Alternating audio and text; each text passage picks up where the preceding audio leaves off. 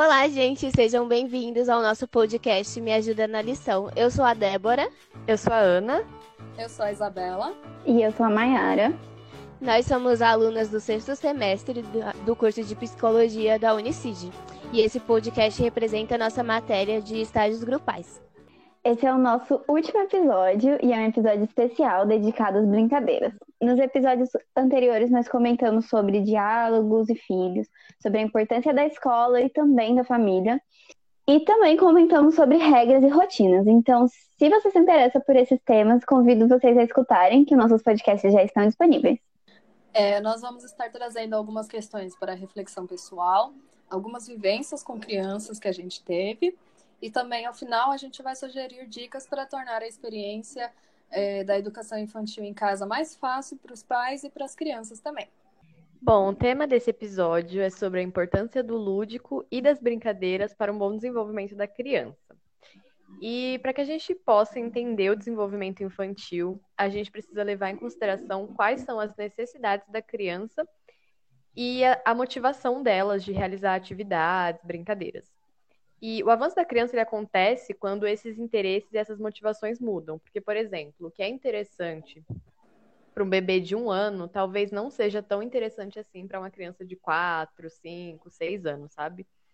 Então, bebês geralmente se interessam por brincadeiras de observação, é, exploração, manipulação dos objetos, porque isso estimula o conhecimento deles através dos sentidos. Já quando a criança aprende a falar, as brincadeiras mais presentes são as brincadeiras simbólicas, que são o faz de conta, a imitação, enfim, essas brincadeiras que mexem mais com a imaginação. E no final dessa fase, essas brincadeiras mais simbólicas, elas começam a diminuir um pouco e começa a surgir atividades que se aproximam mais do real, como os jogos com regras e tudo mais. A brincadeira, ela é característica da, da fase da infância, ela é muito marcante nesse período e o brincar traz muitas vantagens para a formação da criança, porque é durante as brincadeiras que elas vão vivenciar situações e vão experienciar também essas situações e imaginação delas, que vão contribuir bastante para o seu desenvolvimento e também para adquirir algumas habilidades. O brincar está relacionado diretamente com a aprendizagem. Então, o brincar é uma forma de aprender. E é por meio desta das brincadeiras que a criança vai ter uma base que vai permitir que gradativamente ela consiga adquirir outras habilidades para aprendizagens mais complexas e elaboradas. Então, é, se faz necessário utilizar das, das brincadeiras e do lúdico com uma proposta educacional, principalmente no enfrentamento de dificuldades no processo da aprendizagem. É, as brincadeiras são importantes em todas as fases da vida, mas ela é muito marcante, muito essencial no período da infância, tanto para entretenimento quanto para a própria aprendizagem. Então, é durante as brincadeiras que a criança expressa suas próprias linguagens e os seus sentimentos por meio das ações e das interpretações dela.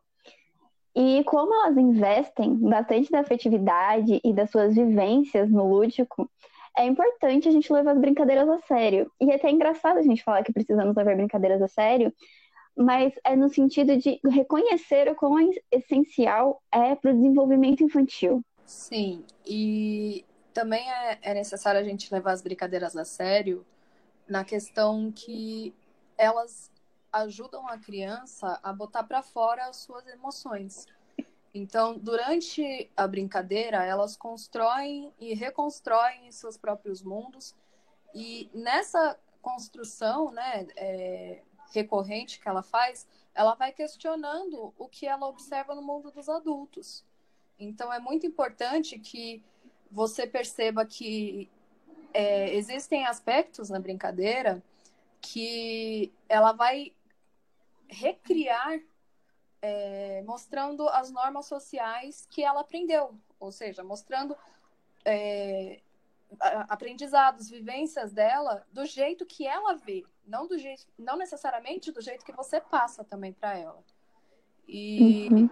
o brincar, o brinquedo, ele proporciona também, além de, de externizar emoções positivas, é, externizar é, essas vivências da criança, ela exterioriza medos e angústias que essa criança tem. Então, é uma válvula de escape para ela também. Não é uma coisa só para ela relaxar, mas também é uma coisa que ajuda ela a, a, aliviar essa, essa parte pesada que, que acontece com ela, muitas vezes. Então, esse, essa parte simbólica do que, que ela está fazendo, ela estimula a parte da linguagem, a parte da cognição, a parte da sociabilidade. E as crianças, nessas brincadeiras, elas interagem entre si, então elas vivenciam situações, elas trocam informações, elas formulam estratégias, elas começam a desenvolver essa parte do raciocínio de é, quando eu erro, quando eu acerto, qual é a consequência dos meus atos e qual é a punição que eu tomei por conta disso. Vou tentar fazer outra coisa para não tomar essa punição é, depois. Começa a planejar novas ações. Então, isso tudo na brincadeira é desenvolvido. E também é por meio do, do brincar que como eu falei, a criança vive tudo que ela já sofreu de maneira passiva, ou seja, tudo que ela já passou é, na vida dela, ela vai recriar na brincadeira. Então, é, se ela enfrenta pressão, se ela enfrenta adversidade, se ela é, enfrenta muitas brigas no dia a dia, é, tudo isso ele é mudado na capacidade da criança de imaginar e ela joga na criatividade dela para botar para fora toda essa situação que ela já passou. Então, se ela já tomou uma bronca, ela vai lá e bota isso na brincadeira, por exemplo. Como a Isabela estava falando, as brincadeiras permitem que a criança entre em contato com seus próprios sentimentos, sejam eles sentimentos bons ou sentimentos ruins. A personalidade, a a brincadeira ajuda na formação da personalidade. É durante as brincadeiras que as crianças elas vão representar padrões sociais e papéis sociais também. Os jogos e as brincadeiras elas devem acontecer de uma forma muito mais tranquila, sem muita pressão, para que a criança se sinta confortável, porque é onde a criança, a gente vem falando bastante sobre essa questão do brincar de uma forma mais educativa. E quando a gente tem esse brincar de uma forma mais rígida, a criança ela não vai se sentir tão confortável quanto se não fosse de uma forma tão rígida. E ser de uma forma rígida não é uma coisa muito legal, porque esse desconforto pode gerar na criança sentimentos não legais ou sentimentos ruins. Sim, é, a imaginação ela tem uma importância muito grande nas brincadeiras das crianças e a imaginação ela surge a partir da ação, ou seja, a situação imaginária da brincadeira da criança ela surge a partir de normas e regras comportamentais. Então, mesmo que a, que a, que a criança não tenha feito regras para a brincadeira, a criança está inserida em uma sociedade e as brincadeiras dela vão refletir as regras dessa sociedade. Um grande exemplo disso é na brincadeira de boneca, né? Que a criança, ela se imagina sendo pai ou mãe dessa boneca e ela repete padrões de comportamentos que ela vê sendo atribuído a esses papéis de mãe ou pai, como a Débora falou, né? Que ela vê esses papéis e normas sociais. Sobre essa questão, eu tenho um exemplo prático que aconteceu na minha família. Eu tenho duas primas e elas têm uma, uma, idade, uma diferencinha de idade. A mais nova tem uns 13, 14 anos agora, e a mais velha tem 19. Quando todas nós éramos pequenas, a minha tia, mãe da filha da, da prima mais velha, ela brigava muito com essa minha prima. E aí, a mais nova, vendo essa situação sempre se repetir cada vez que se encontrava, ela, uma vez que minha prima foi visitar ela, a minha prima mais velha, foi na casa dela, e aí ela tinha uma boneca com o nome dessa prima mais velha, e ela imitava a minha tia, brigando com essa prima. Então ela sentava a boneca e ficava fulana, igual a minha tia fazia com a minha outra prima. Então isso é real essa parte de deles imitarem comportamentos, então não é só dos pais, é de pessoas que estão próximas dela, né? Sim, acho que Os não- comportamentos sociais, né? As crianças, elas produzem muito dentro da brincadeira, é isso. Sim. Sim, acho que não tem exemplo mais claro que esse que a Mayara deu em relação a isso. É, Enfim, né, nessa situação imaginária, né, as crianças que determinam qual que vai ser o significado ou função que aquele brinquedo ou objeto que ela está brincando vai ter. Então, a criança ela se relaciona com o significado do objeto é, e não com ele em si e suas reais funções. Por exemplo, é muito comum a criança pegar uma vassoura e falar que é um cavalinho ou que é um microfone, enfim. Então, a criança, naquele momento, ela não vê a vassoura como um objeto que serve para limpar, para varrer a sujeira. Ela mesma atribui um significado para esse objeto. Sim, eu tenho um exemplo, um exemplo próprio. É, quando eu era criança e na minha escola eu tinha as provinhas normais, né, para passar nas matérias.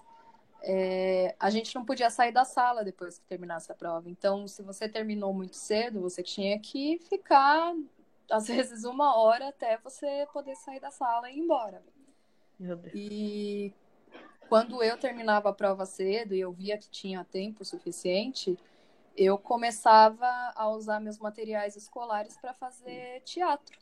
Eu atribuía um personagem para cada é, material, vamos supor, a caneta era o rei, a lapiseira a rainha, a borracha era o filho, sabe?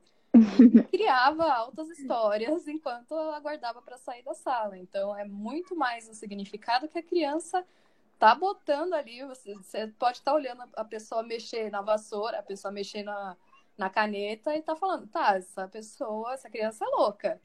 Mas é, é o que a criança tá vendo no momento, é o que a criança está imaginando no momento que eu conta. E é isso que você tem que prestar atenção também. É isso. É, e essa situação toda eu fazia porque eu também fui estimulada pelo programa do Ratimbum. Quando eu era criança, ainda passava esse programa e tinha um quadro dentro do Voltei sem querer. Que era contadores de história. E a, a pessoa utilizava materiais do dia a dia mesmo, para quem não, não tinha brinquedos caros e tudo mais. Ela usava, assim, garrafas, tampinhas, tudo, tudo. E aí ela contava histórias. Então, eu vendo isso, eu falei, bom, vou fazer isso também quando eu estiver entediada. A gente viveu uma situação bem parecida recentemente. É, a gente, eu precisava levar minha sobrinha para escola, para a faculdade, porque a gente estava fazendo um trabalho. E aí, nessa, nessas idas para a faculdade, ela ela pegava, ela levou uma boneca e aí ela colocou essa boneca, ela pediu para Isabela colocar a boneca na árvore e falou que a boneca era um pirata e que a árvore era um navio. E ela pegou várias vários pedacinhos, frutinhas no chão e falou que era comida, folhinhas falaram que era as, as louças de dentro da casa. Seguindo essa linha de, de raciocínio que a Ana colocou agora, é, um teórico da psicologia, ele explica que no brincar, a criança ela mostra o nível de desenvolvimento que ela tá. Como assim? É, quando ela tá brincando e você tá brincando com seu filho, você pode perceber às vezes que a criança tem hora que ela é muito ativa para fazer a brincadeira dela. Então ela quer fazer, ela que vai mexer, ela que vai vai falar e tudo mais. Aí tem coisas que a criança vai falar para você fazer. Então, ela vai explicar como é que é, como é que ela quer, mas ela não vai conseguir fazer direito, então ela precisa que você faça para ajudar ela. E tem coisas que a criança não vai saber fazer, simplesmente. E aí, quando você introduzir isso na brincadeira, ela vai até olhar meio estranho, né? Vai falar, mas nossa, não tinha pensado nisso, porque ela não sabia fazer por ela mesma. E isso é o que o professor faz em um nível mais complexo que, que isso que eu estou explicando, mas é, a base é quase a mesma, que é ver até onde a criança consegue fazer sozinha. Então, ele vai passar um exercício para essa criança. A criança vai lá e faz. E aí ele passa outro, um pouco mais complicado. A criança vai fazer até onde ela sabe fazer. Provavelmente ela vai pedir ajuda para o professor. Então ele vai vir e vai ajudar a criança. Então ele vai ver que essa parte essa criança precisa de ajuda e ela está sendo ensinada a fazer sozinha. E numa terceira, um terceiro momento, ele vai introduzir uma coisa nova. Então, esse pensador, que é o esse teórico, na verdade, que é o Vygotsky, ele fala que esse processo de aprendizagem da criança entre o, o instrutor saber essas três é, zonas que a criança se encontra, ela começa bem antes da escola, porque os pais são os primeiros instrutores da criança são os primeiros facilitadores do, aprendi do aprendizado para a criança. Porque desde que de bebê, a criança vai aprendendo coisas novas, porque ela vai sendo colocada em ambientes que ela não conhece e aí vai sendo ajudada pelos pais e a partir disso ela vai internalizando tudo, todos os aprendizados que vocês colocam para ela e vai aplicando na vida diária dela. Então, é, desde criança, uh, elas desenvolvem habilidades, elas adquirem informações, adquirem atitudes através de vivências com vocês, valores e tudo isso a partir do contato com vocês, depois com o contato com parentes é, da família extensa, depois com contato com os amigos, com professores e em outros ambientes também. Tudo isso ela vai internalizando e vai transformando nesse processo que eu expliquei bem basicamente. Nisso que a Isa falou, né, puxando esse gancho da escola, é, e também comentando sobre o que eu falei no começo, dizendo que é muito importante usar a, as brincadeiras como durante a escola, né, como método de aprendizagem mesmo. Porque, como a gente já comentou, é, o desenvolvimento está ligado com a aprendizagem e a, as brincadeiras desenvolvem diversas habilidades nas crianças. Então, elas podem ajudar em dificuldades. Então, até algumas crianças que têm algum déficit, a, as brincadeiras podem estimular é, a cognição, a motricidade, a criatividade, a expressão de sentimentos, a fala, enfim, diversos aspectos positivos e assim ela vai poder conseguir dar os saltos no seu desenvolvimento. É... Dessa maneira, a gente pode perceber que o brincar auxilia muito na aprendizagem, ele está direta, diretamente ligado com isso. Então, ele proporciona essas situações imaginárias que vão incentivar todas essas gamas de habilidades que a gente já comentou. E esse as brincadeiras devem ser exercitadas e reforçadas no ambiente escolar, porque muitas vezes é, as brincadeiras acabam sendo separadas da parte da aprendizagem. As brincadeiras são na hora do recreio, são em momentos livres, não é, inseridos diretamente na educação, normalmente são deixados de lado. Então é importante a gente ter um tempo para observar as crianças, né? Porque, como a Isa falou, elas demonstram muito do sentimento, a Débora também falou, que isso estrutura a personalidade da criança. Então é importante a gente observar as crianças durante as, a, as brincadeiras delas, porque elas vão exprimir toda a vivência delas, as angústias, o, os sentimentos positivos também. Então, num viés pedagógico mesmo, é, a compreensão disso vai, vai levar ao professor entender as necessidades individuais e o nível de desenvolvimento de cada criança. Então, assim, fica um pouco mais fácil de planejar as atividades pedagógicas para que elas sejam mais efetivas, tanto para todas as crianças que estão ali na sala, quanto para cada uma individualmente. Sim, e além disso, é, é muito importante os professores e os pais, como a gente já falou, que brincar mostra vivências que a criança passou e tudo mais, é, o brincar ele está mais presente na sala de aula faz com que é, se descubra mais rápido situações de violência, situações de bullying que a criança vive, porque ela vai expressar isso de alguma forma. Então, os pais e professores têm que estar muito atento a toda a brincadeira da criança. É, se surgir do nada uma coisa violenta no meio da, da brincadeira da criança, fiquem atentos, porque ela viu isso em algum lugar. Então, é importante ressaltar isso. Sim, ou qualquer tipo de comportamento diferente que seja brusco ou totalmente diferente do que a criança já, já fez até então.